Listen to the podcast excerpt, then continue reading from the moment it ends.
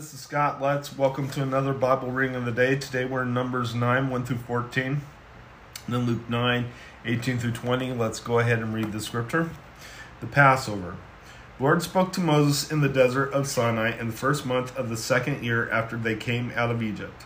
He said, Have the Israelites celebrate the Passover at the appointed time. Celebrate it at the appointed time at twilight on the 14th day of this month in accordance with all its rules and regulations.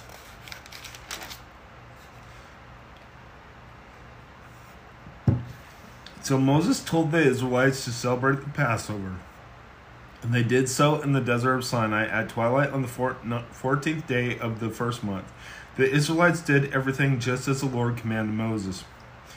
But some of them could not celebrate the Passover on that day because they were ceremonially unclean on account of a dead body. So they came to Moses and Aaron that same day and said to Moses, You have become unclean because of a dead body. But why should we be kept from presenting the Lord's offering with the other Israelites at the appointed time? Moses answers, answered them, Wait until I find out what the Lord commands concer- concerning you. Then the Lord said to Moses, Tell the Israelites, when any of you are and your descendants are unclean because of a dead body, or are away on a journey, they are still to celebrate the Lord's Passover.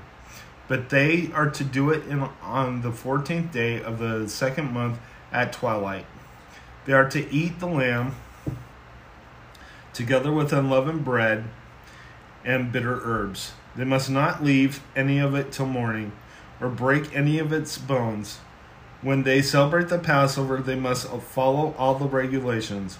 But if anyone who is ceremonially clean and not on a journey fails to celebrate the Passover, they must be cut off from their people for for not presenting the Lord's pat offering at the appointed time. They will bear the consequences of their sin.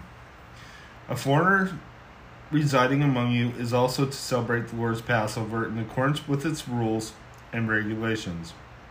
You must have the same regulations for both the foreigner and the native born. Let's go to your New Testament reading.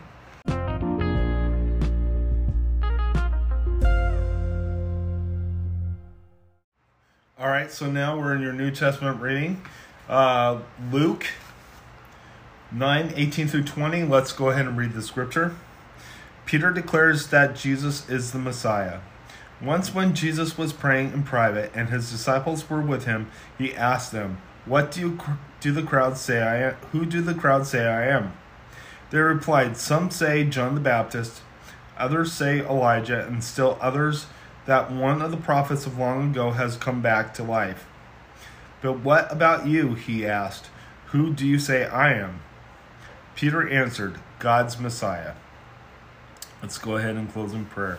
Lord Jesus, I thank you for everything you've done. I thank you that you, Lord, have shown us that you uh, are the one who came to this world to die on the cross for us to save us of our sins.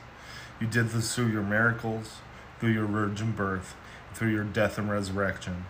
We just thank you and ask that you be with us and watch over us, I pray. In Jesus' name, amen. God bless you. Have a great day.